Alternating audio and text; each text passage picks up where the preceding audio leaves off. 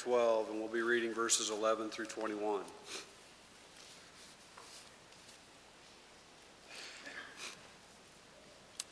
Second Corinthians 12, beginning in verse 11. I have been a fool. You forced me to it, for I ought to have been commended by you. I was not at all inferior to these super apostles, even though I am nothing. The signs of a true apostle were performed among you with utmost patience, with signs and wonders and mighty works. For in what were you less favored than the rest of the churches, except that I myself did not burden you? Forgive me this wrong. Here for the third time I am ready to come to you. I will not be a burden, for I seek not what is yours, but you. For children are not obligated to save up for their parents, but parents for their children. I will most gladly spend and be spent for your souls. For if I love you more, am I to be loved less? But granting that I myself did not burden you, I was crafty, you say, and got the better of you by deceit. Did I take advantage of you through any of those whom I sent to you? I urged Titus to go and sent the brother with him. Did Titus take advantage of you? Did we not act in the same spirit? Did we not take the same steps? Have you been thinking all along that we have been defending ourselves to you? It is in the sight of God that we have been speaking in Christ, and all for your upbuilding, beloved. For I fear that perhaps when I come, I may find you not as I wish, and that you may find me not as you wish that perhaps there may be quarreling, jealousy, anger, hostility, slander, gossip, conceit, and disorder. I fear that when I come again, my God may humble me before you, and I may have to mourn over many of those who sinned earlier and have not repented of the impurity, sexual immorality, and sensuality that they have practiced. Let's pray together. Father, as we come together this morning, as we approach this time in the service, pray that you would bless our brother Toby as he preaches, Lord, that you would fill him with your spirit, give him freedom and power to share the things that he has learned as he has studied this text. Father, I pray that you would help us to understand more this morning about our Savior, more this morning about what it means to follow him and more, Father, about what it means to rejoice in the salvation that we have been given. And I pray these things in the name of Jesus. Amen.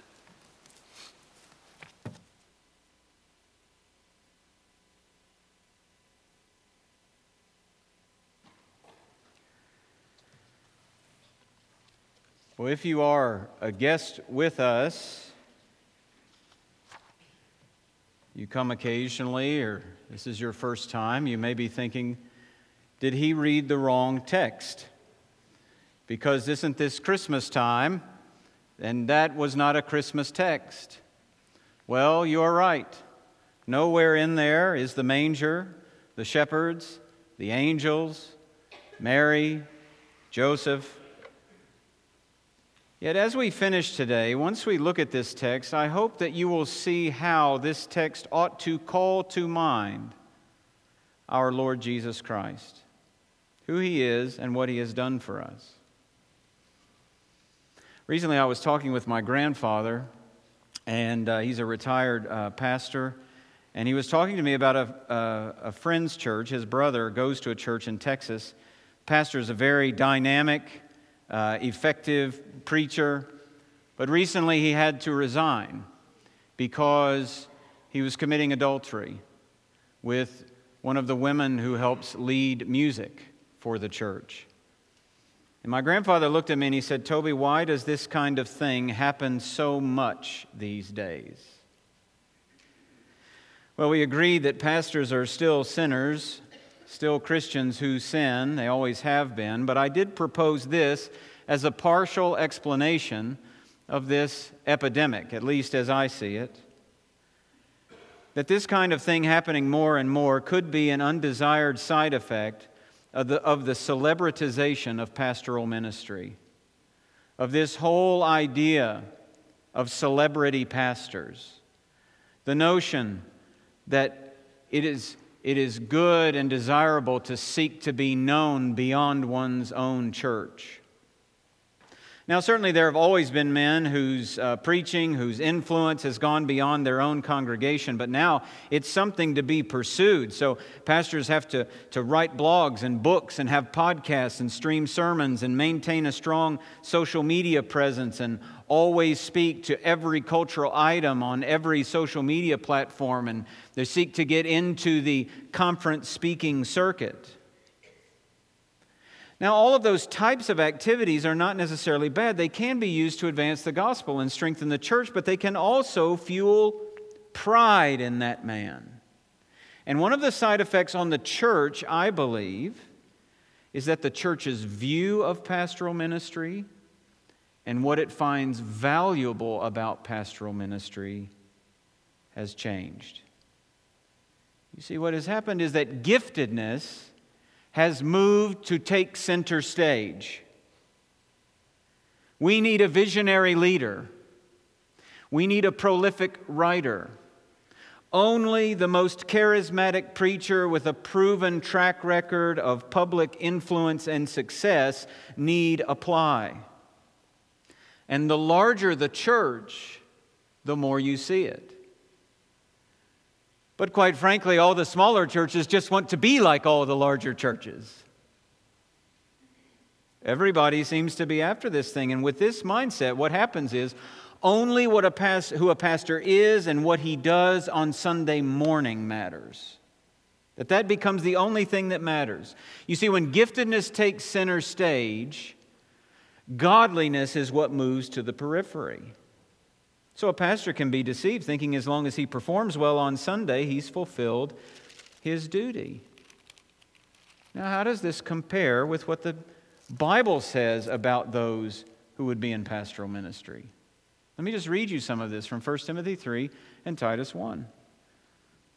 An overseer must be above reproach, the husband of one wife, sober minded, self controlled, respectable, hospitable able to teach, not a drunkard, not violent but gentle, not quarrelsome, not a lover of money.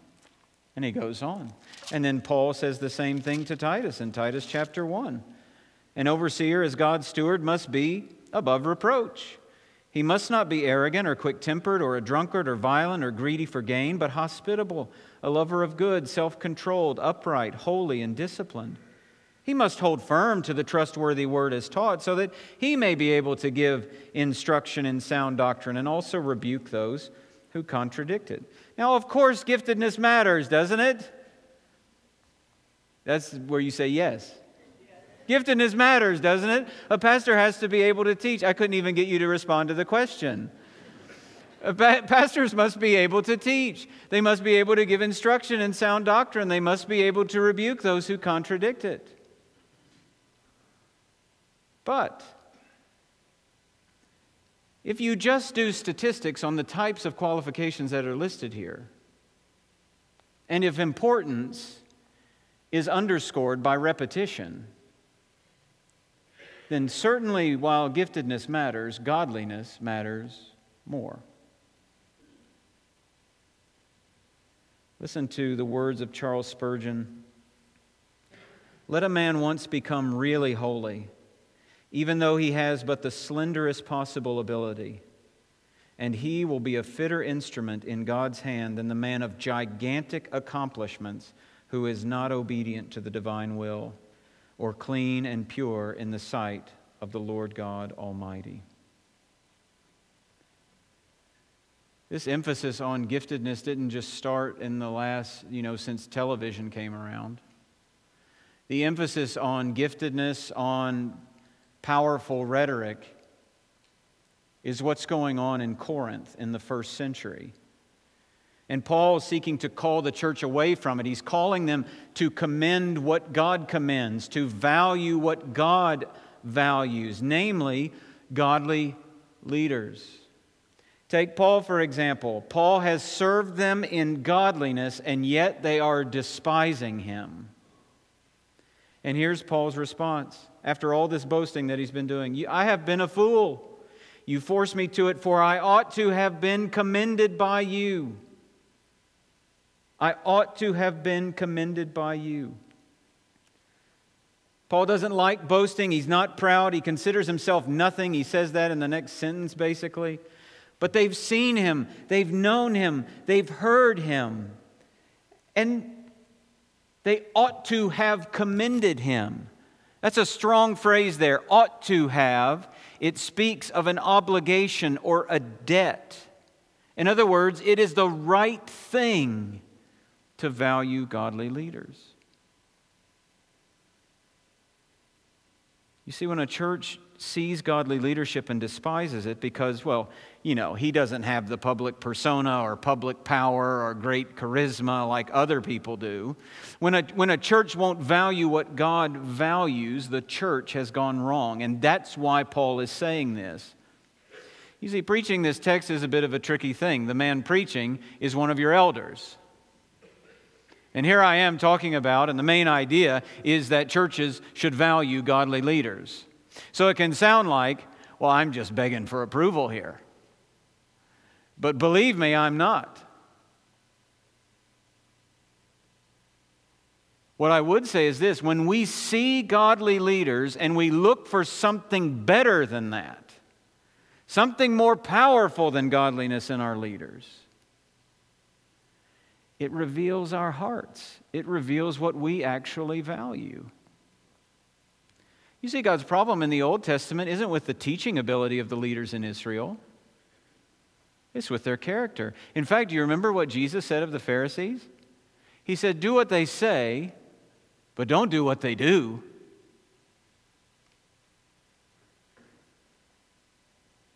Leaders of God's people should never be people that we point to and say, well, you should do what he says, but don't follow his example. I mean, don't really get to know him. Just buy his books, listen to his sermons, follow him on social media, but you're going to have to dismiss a lot of things if you, you know that, that you see in here.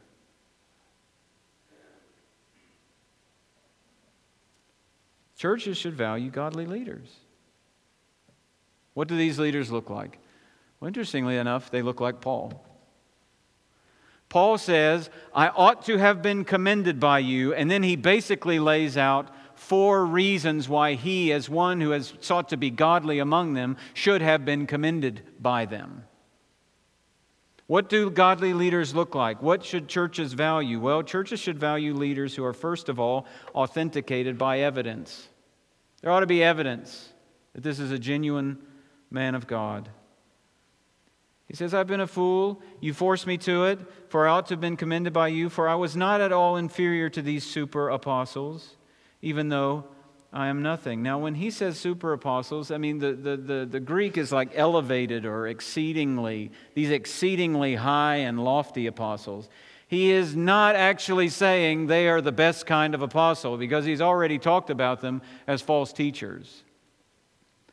He's just making the point by this great exaggeration I am not inferior to the super apostles, even though I am nothing. Even though I'm nothing. In fact, in chapter 11, he said, you, you know how Satan does it, right? He disguises himself as an angel of light. Well, so do these characters, these so called super apostles. They look great until you actually spend time with them and listen to them. And then you see the truth. Paul is not inferior to them. He's not proud. I mean, he's nothing. And then notice what he says uh, in chapter in, in verse 12. The signs of a true apostle, true is not in the Greek text, it's just an interpretive move by the English Standard Version there to draw the contrast between the super apostles and the true apostles. But the signs of a true apostle were performed among you with utmost patience, with signs and wonders and mighty works. Did you notice what he didn't say? I showed you the true signs of an apostle. He's not even pointing to himself in this, he's just wanting them to connect the dots. The signs of a true apostle were performed among you. The signs, is this ringing a bell? the wonders, the mighty works, sound familiar? Now, thank you, Alexis. Now, if you read all through the, the, the, book of Acts, you will see this is happening in Paul's life all the time. In Acts chapter 14, he heals a crippled man. In Acts chapter 16, he casts out a demon from a fortune telling girl. In Acts chapter 19, he lays on hands so the Holy Spirit is given to the Ephesians. In Acts chapter 20, he raises Eutychus from the dead.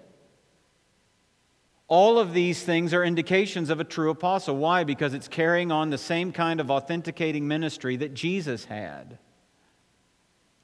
In Acts 19 11, Luke writes, God was doing extraordinary miracles by the hands of Paul, so that even handkerchiefs and, or aprons that had touched his skin were carried away to the sick, and their diseases left them, and the evil spirits came out of him. I mean, that is power.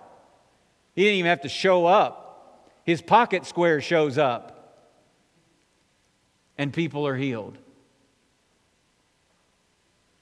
Now, we don't have a record in Acts of Paul doing this kind of ministry in Corinth. Paul's just telling them, same kind, this is that the things that we do read about in other places happened in Corinth when he was there for more than 18 months.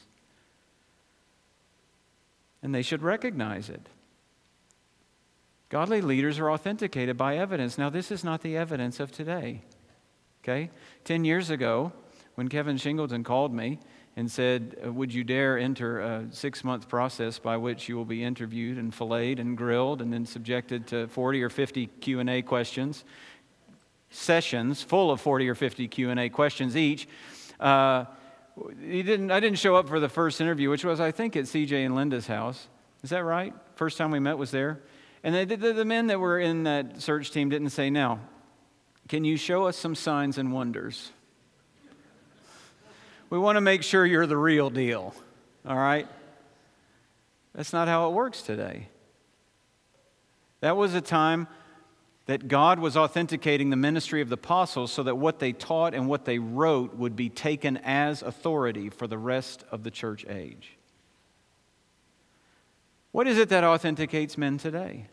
Well, it is what Paul says in, in verse 6 of chapter 12, the very thing that he wants them to pay attention to. He says, he doesn't want anyone to think more of me than he sees in me and he hears from me. Look at my life and listen to my teaching, and that should be enough, Paul says. That should be enough. So that in Titus 2, we already saw last week, remember what Paul said to Timothy? Watch your life and your doctrine closely. He tells Titus, Show yourself in all respects to be a model of good works. There's his life.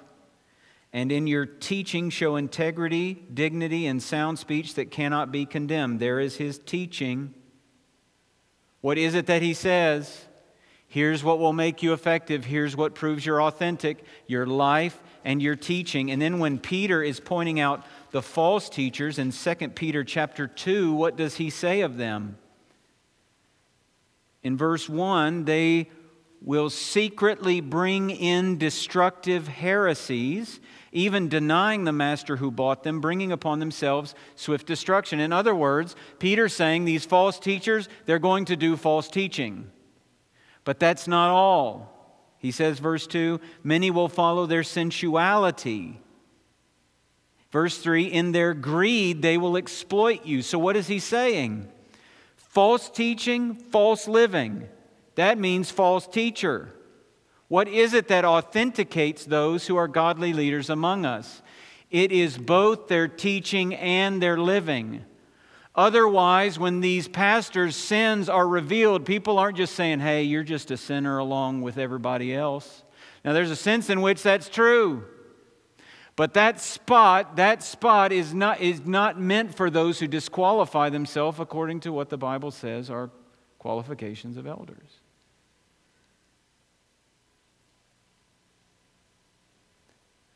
Churches should value godly leaders who are authenticated by this kind of evidence. But it's not just true of pastors, is it? It's not just true of elders, it's not just true of deacons. It's true of parents, isn't it? You look, you parents know your children can see right through you. You are not a door, you are a window. They can see. They see it all. It's not just true of parents either, just in a general kind of way. I mean, it's true in friendships, isn't it? If your friend says one thing and does another, is that, is that friendship? It's true when you are in charge of other people at your workplace as an employer, you know, employer or a manager. You say, hey, we're going to have this day off, we're going to have this day off, and then they don't have that day off. You just erode your credibility, don't you? I mean, it's true generally in the workplace. Authenticity is when our lives match our words. This is why that kind of hypocrisy, not of saying, uh, uh, uh, I never sin, I mean, I never sin, that makes God a liar. But the kind of thing where I don't care if my life matches my words, I'm not going to pursue authenticity in the way that the Bible describes it. That speaks of a hard and calloused heart, and it is in a dangerous position. I have, I have grown to find more danger in the sinner who does not care to repent than in the one who sins in a greater way. The greater the hardness of heart, the more danger there is. Uh, godly leaders are authenticated by evidence. By evidence. Secondly, godly leaders, leaders we should value, are sacrificial in love. Paul goes on to say that. In verses 13 to 15, Paul reminds them that he has never been a financial burden to them. He never asked for a cent. He didn't live on their dime. He didn't stay in their basement and play video games and mooch off of them. I mean, this was not the Apostle Paul's way. He did it all at his own cost. He even lays this out in 1 Corinthians chapter 9, doesn't he?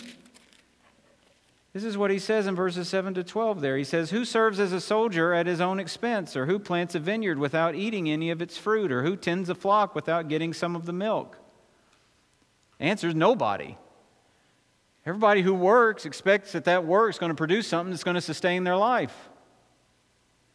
Do I say these things on human authority? Does not the law say the same? For it is written in the law of Moses, You shall not muzzle an ox when it treads out the grain. And then he asks this question Is it for oxen that God is concerned? He says, Does he not certainly speak for our sake? Isn't God talking about oxen there so that you will understand this now? It was written for our sake because the plowman should plow in hope and the thresher thresh in hope of sharing in the crop. If we have sown spiritual things among you, is it too much if we reap material things from you? If, other, if others share this rightful claim on you, do we, not we even more? Nevertheless, we have not made use of this right, but we endure anything rather than put an obstacle in the way of the gospel of Christ. Paul basically says, he had a right to be supported by the church. This is where we get the idea that pastors, that it is permissible for pastors to receive financial support from their congregations. But Paul tells them he laid all that aside. He didn't want there to be any obstacle in his, to his ministry. Not even the suspicion that he was in it for the money. If you remember, if you were here for the missions conference, you remember uh, George Martin spoke the first week. Dr. Martin is a missions professor at, at Southern. And when I was there the following week and we had lunch, he drove me past the church that he's helping. He, and he just offhandedly, he wasn't even saying it for my benefit, it only just now came to mind. He said, Well, I'm just volunteering here trying to revitalize this church. They can't afford to pay me anything. And then he just went on to talk about the neighborhood and what they're trying to do. This is the Apostle Paul kind of thing. He laid aside his right for the good of the church. Sacrificial in love. This is how Paul puts it in verse 13. And what were you less favored than the rest of the churches, except that I myself did not burden you? Forgive me this wrong. I do not take Paul to be genuinely seeking their forgiveness because Paul knows he hasn't done anything wrong. There is at the very least irony here, if not bordering on sarcasm. Oh, forgive me. I didn't charge you for this. I mean, I, charge you is the wrong word, but you know what I mean. I didn't have one hand out. Forgive me. I took nothing from you.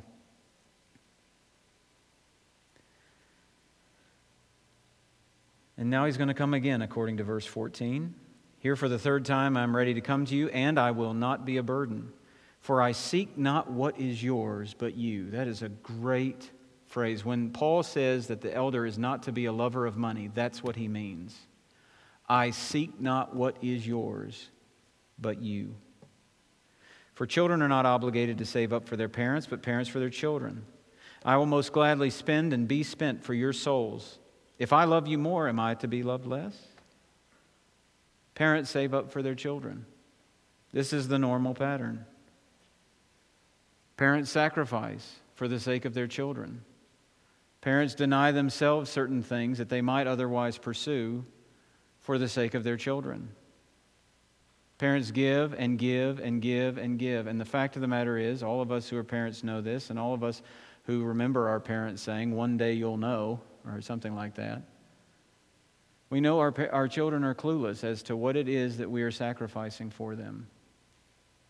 They may occasionally break through I, I, I don't even like hearing, I, I, try not to say it, you know, this, grumble, this idea of grumbling about our children not being thankful for our sacrifice. Well, okay, I understand, but mostly kids can't even see it. They can't even see it until they're doing it.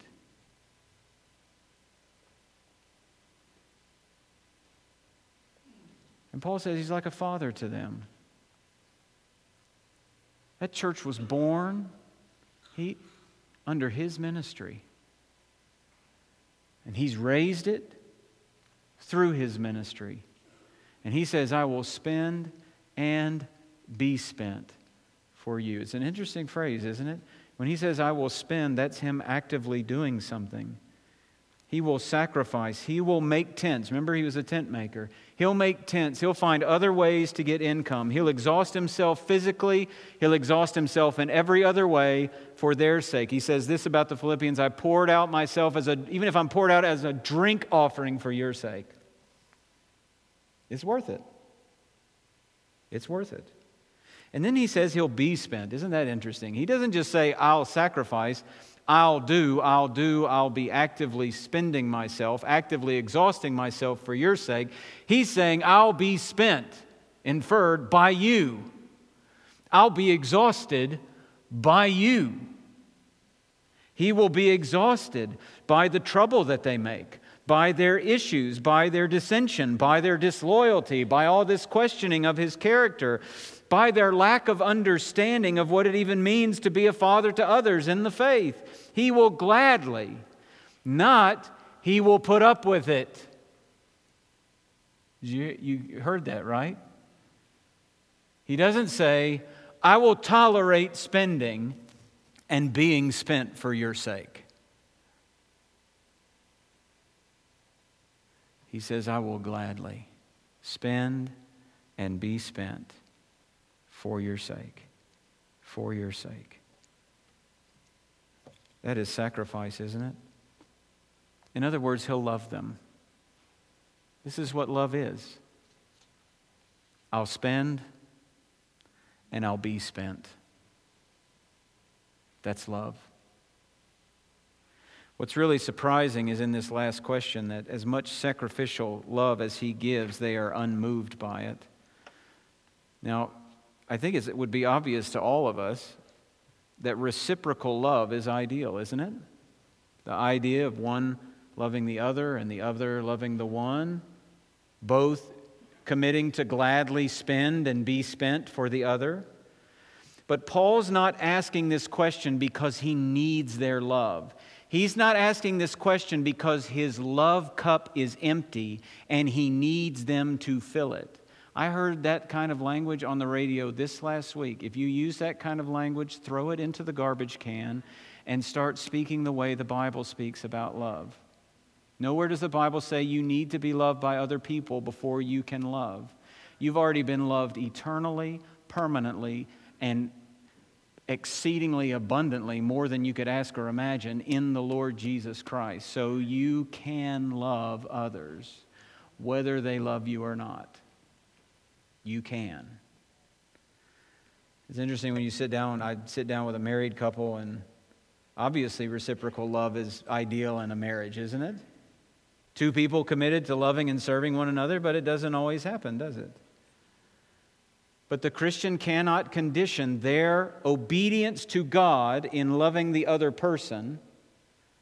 I can't condition my love for another person on, the, on getting love from the other person. So, for those of you who are married or wanting to be married one day, marriage is not 50 50. Marriage is not even 100 100. Marriage is 100 no matter what the other side of that equation looks like. That's what marriage is. That's what godly marriage is. So if you were to write it, you just write 100 dash question mark. This is the mark of Christ like love. I mean, can you ever really reciprocate the love of Jesus? Ever? And in all our fickleness in this world, all of the failing that we do, His love never changes. That is not only good news for us, that is the model for how we ought to love others. As I have loved you, so you ought to love one another.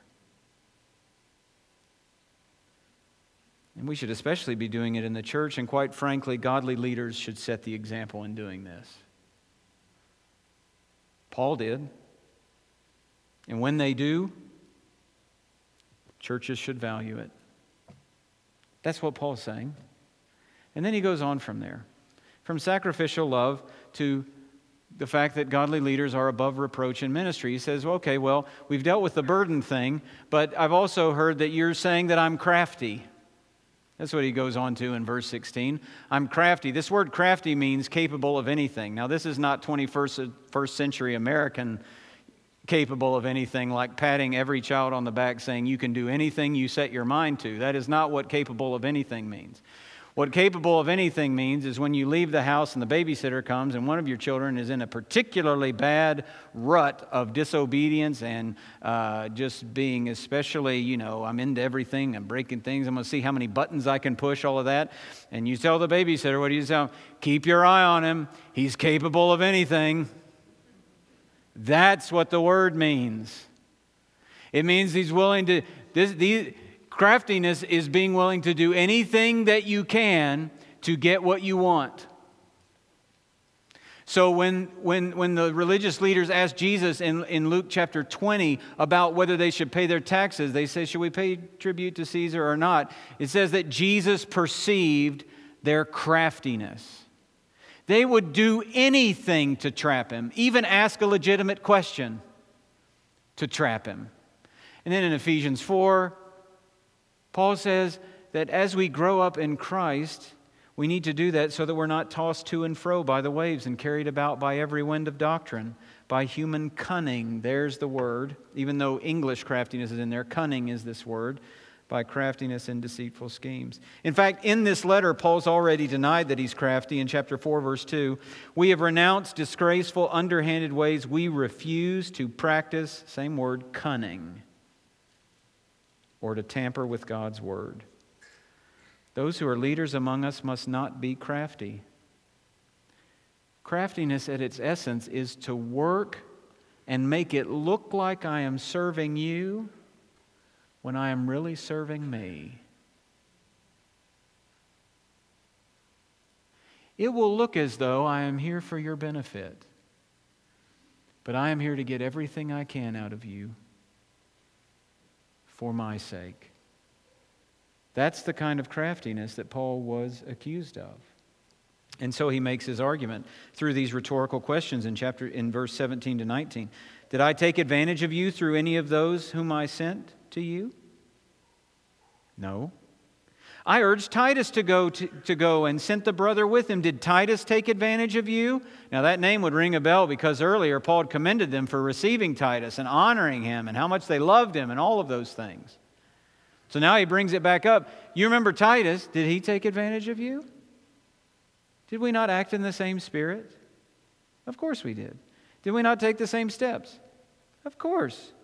Have you been thinking all along that we have been defending ourselves to you? Do you really think that we are out for ourselves? That we keep coming back, that we keep writing for ourselves? And then he says this It is in the sight of God that we have been speaking in Christ, and all for your upbuilding, beloved.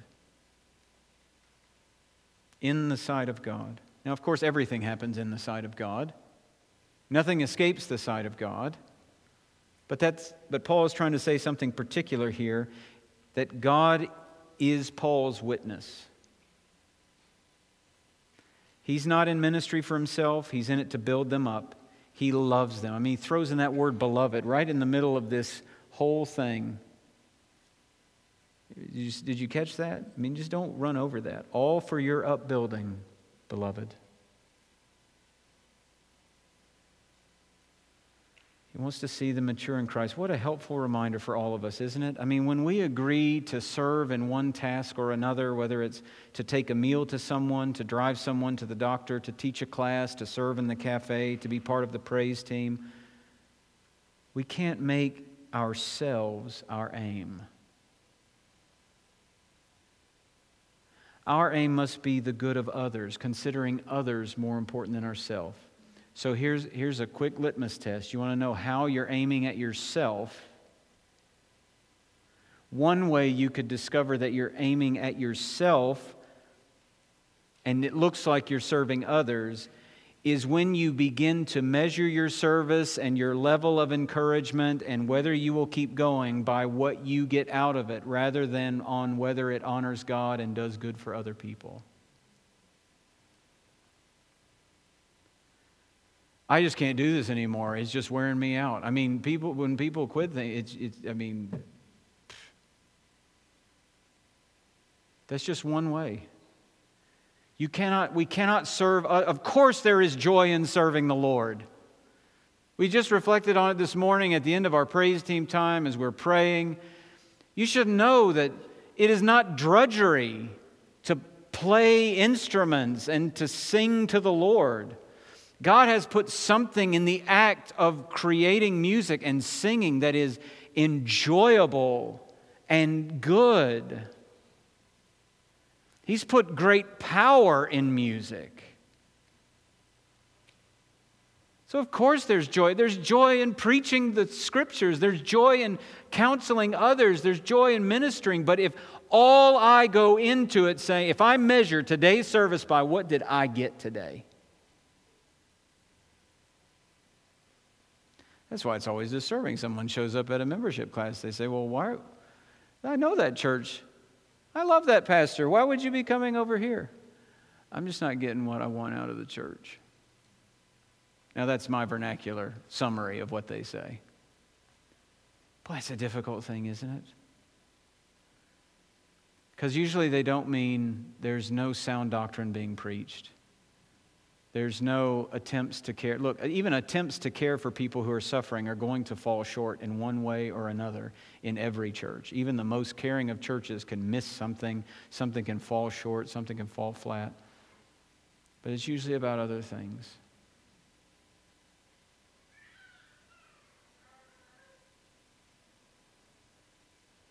We should serve the Lord for His glory and for the good of others. What if every single Sunday you pulled in before you got out of your car, if you don't have kids that are going crazy in the back, before you got out of your car, but whatever the last quiet moment of your morning is before you come, and you said, Lord, I am going to gather with your church for your glory and for the good of others, trusting that you will bless me in doing it. What if that was the way we came to church every week? What if we walked into a group like this and our eyes were open to who's, who's sitting alone? Who, who's suffering? And I could just go pray with them for a minute before the service starts. Or you see them during the service and you're like, I'm making a beeline there right afterwards. It shouldn't just be when people have leukemia and are facing their third round of chemotherapy that we spring into that kind of action. The difficulties of life are multivarious. Just, just, think right now who is it in the congregation you could encourage before you walk out the door today? How could you make from this point forward about other people if you haven't already? Last thing about godly leaders is that they are concerned for others, specifically their souls. Paul wants to arrive in Corinth and he wants to have a sweet reunion with these folks. He wants there to be smiles and hugs all around and find that the false teachers are gone, the false teaching is gone, their brochures are no longer in the, law, in the foyer, you know, their tapes are no longer, their tapes, nobody's offering tapes anyway. Their MP3s have been deleted from the website. You know, all of that, that is what Paul wants. But he's afraid that's not what he'll get.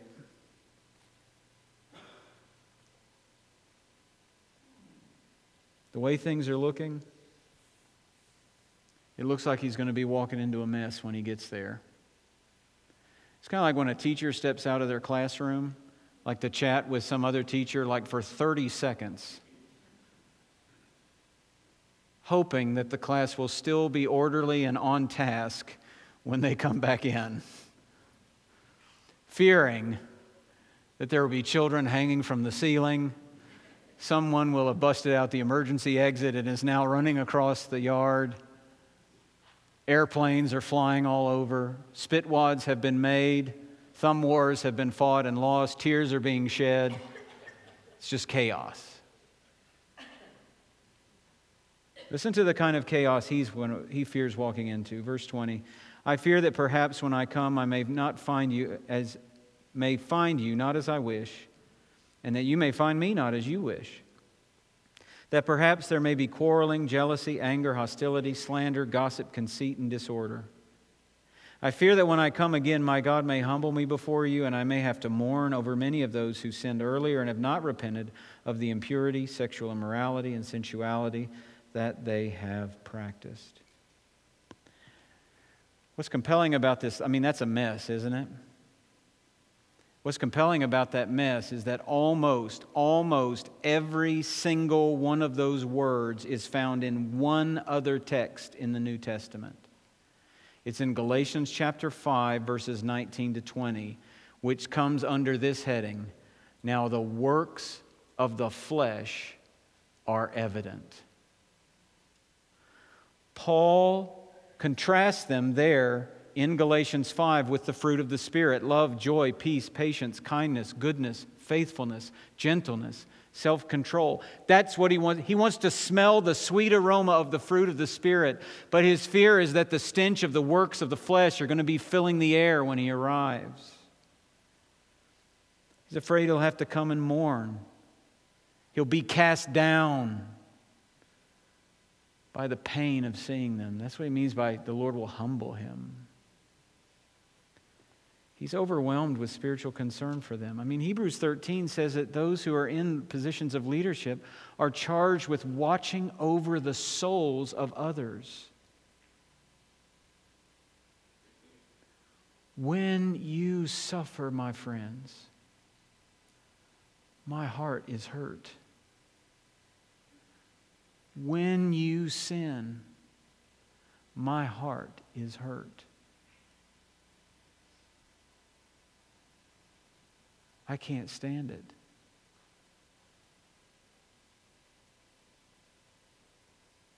Paul feels the weight of that.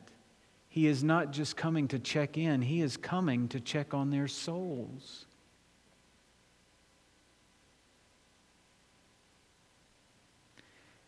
And I feel that weight. I mean, the fact that I will answer for my shepherding of this flock my part in shepherding this flock makes me tremble.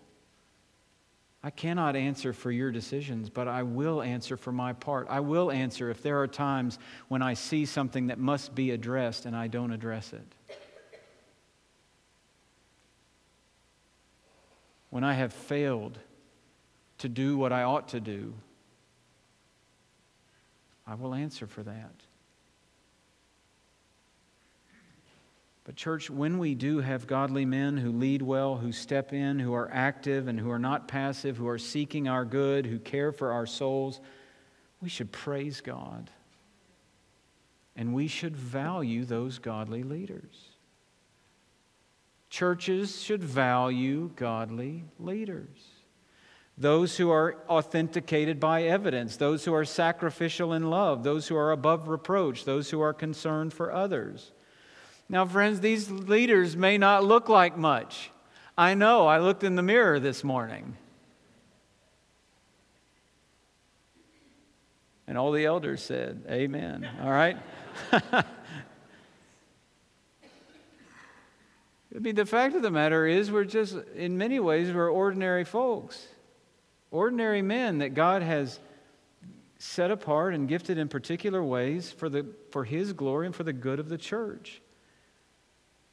When you have men like this leading the church, God's, it's evident, isn't it, that God's hand is on them and that they are genuine in their leadership. I mean, this is how it was with Jesus, isn't it? Think of his birth. Think of his birth. It's miraculous. It's absolutely miraculous. Born of a virgin, but to the world, to Caesar who's counting heads, to see how powerful, to boast in his power, it just doesn't look like much. When I was at St. Francis on uh, Thursday, visiting Betty Jones, or Wednesday, I can't remember, it's one of those two days. I'm visiting with her, and uh, Jesus loves me, you know, dings over the speaker, which indicates another baby has been born. To Caesar, that's all, that's all the birth of Jesus is. It's just another ding, another feather in his cap, another person he's ruling over. So ordinary, even weak, born in a manger. But the hand of God was clearly on Jesus of Nazareth. The hand of God was on Jesus because Jesus was the hand of God coming into the world to bring salvation. Jesus and his teaching were authenticated by evidence, by his miracles, by his absolute power over nature and disease and demons and death. Jesus was clearly concerned for the souls of other people. What was his main message as he went about, according to Mark 1? Repent and believe the gospel. Jesus was above reproach. Peter wrote that about him in 1 Peter 2. He committed no sin, neither was there deceit found in his mouth. And finally, Jesus was sacrificial in love, wasn't he? He says there is no greater love than to lay down your life for your friends, and then he goes and he does it. Ephesians 5 Christ loved the church and gave himself up for her. And what was the world's response to Jesus? John 1 He came to his own, and his own people did not receive him. The world didn't receive, the Jews didn't receive him, the world didn't receive him, the world didn't value him, the world certainly didn't worship him. The world is meant to value the godliest of all men in human history, and that is the God man, Jesus Christ. So valuable that we will give our lives to following him. But the world didn't do it, and the world doesn't do it today. You know, what often happens is people take his birth as a sentimental addition to their Christmas celebration. The world may take his life as a nice example to follow of how to care for those who are downcast. The world will take his teaching selectively and say it is good, moral, ethical teaching for us. The world will even look at his death and mourn the fact that he died under the oppression of the Romans. But the world does not receive him as he is. God in the flesh whose words are the very words of God, whose life was perfect and sinless, fulfilling God's righteous demands, and whose death was precious and substitutionary, fulfilling God's demand that sin be punished. But the question this morning isn't whether the world receives Jesus. Isn't whether the world knows Jesus. Isn't that, an, isn't that an easy answer? Isn't that easy? to just look out there at the world, say, well, the world doesn't receive him. No, no, no. The question this morning for you is have you received him? Do you treasure him as Lord and as Savior? Have you turned from your sin and trusted in him alone to save you? If not, you can do that right now.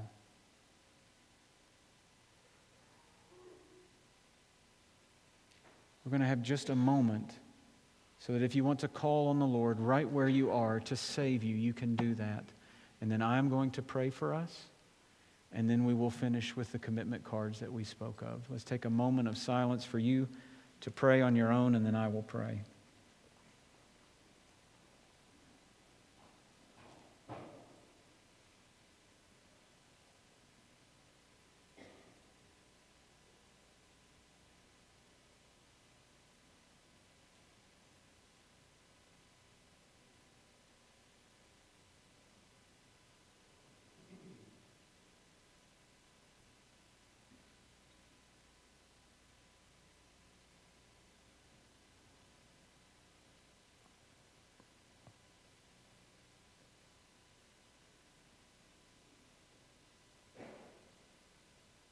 Our Lord, we bow before you, thankful for your word, thankful for the reminder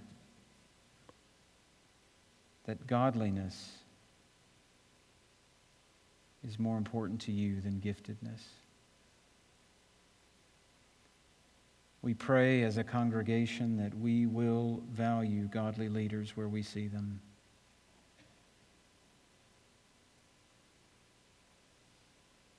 Lord, I thank you for Kevin and Kurt, for Chad and John and Stephen,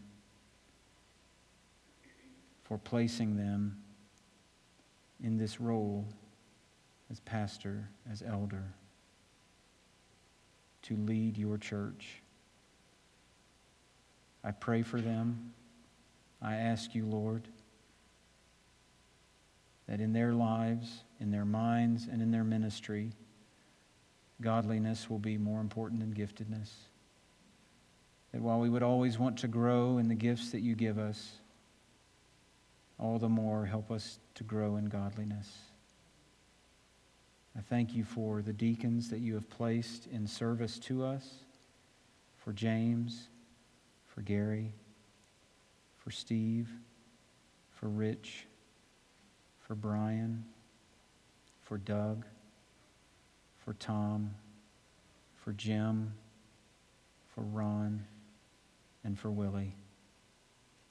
I thank you for those who will be brought on board as deacons in this new year as well.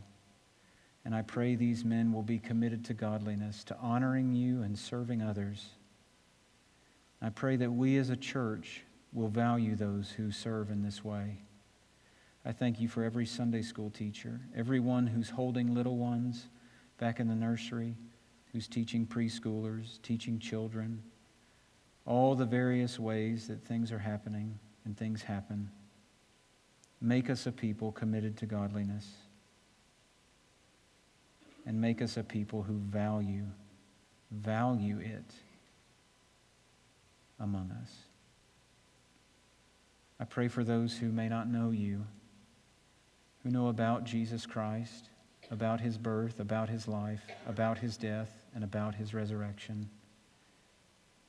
And I pray you will speak to their hearts, that you will pierce their hearts by the power of your Spirit and awaken them to the reality they don't need to just know about Jesus, they need to know him, to turn from their sin and to trust in him. And I pray that would be the case this morning. Be with us now as we seek to commit ourselves for your sake and for the sake of your church to particular goals for the next year. In Jesus' name, amen. If you would, take uh, the card that you've been given and. Um,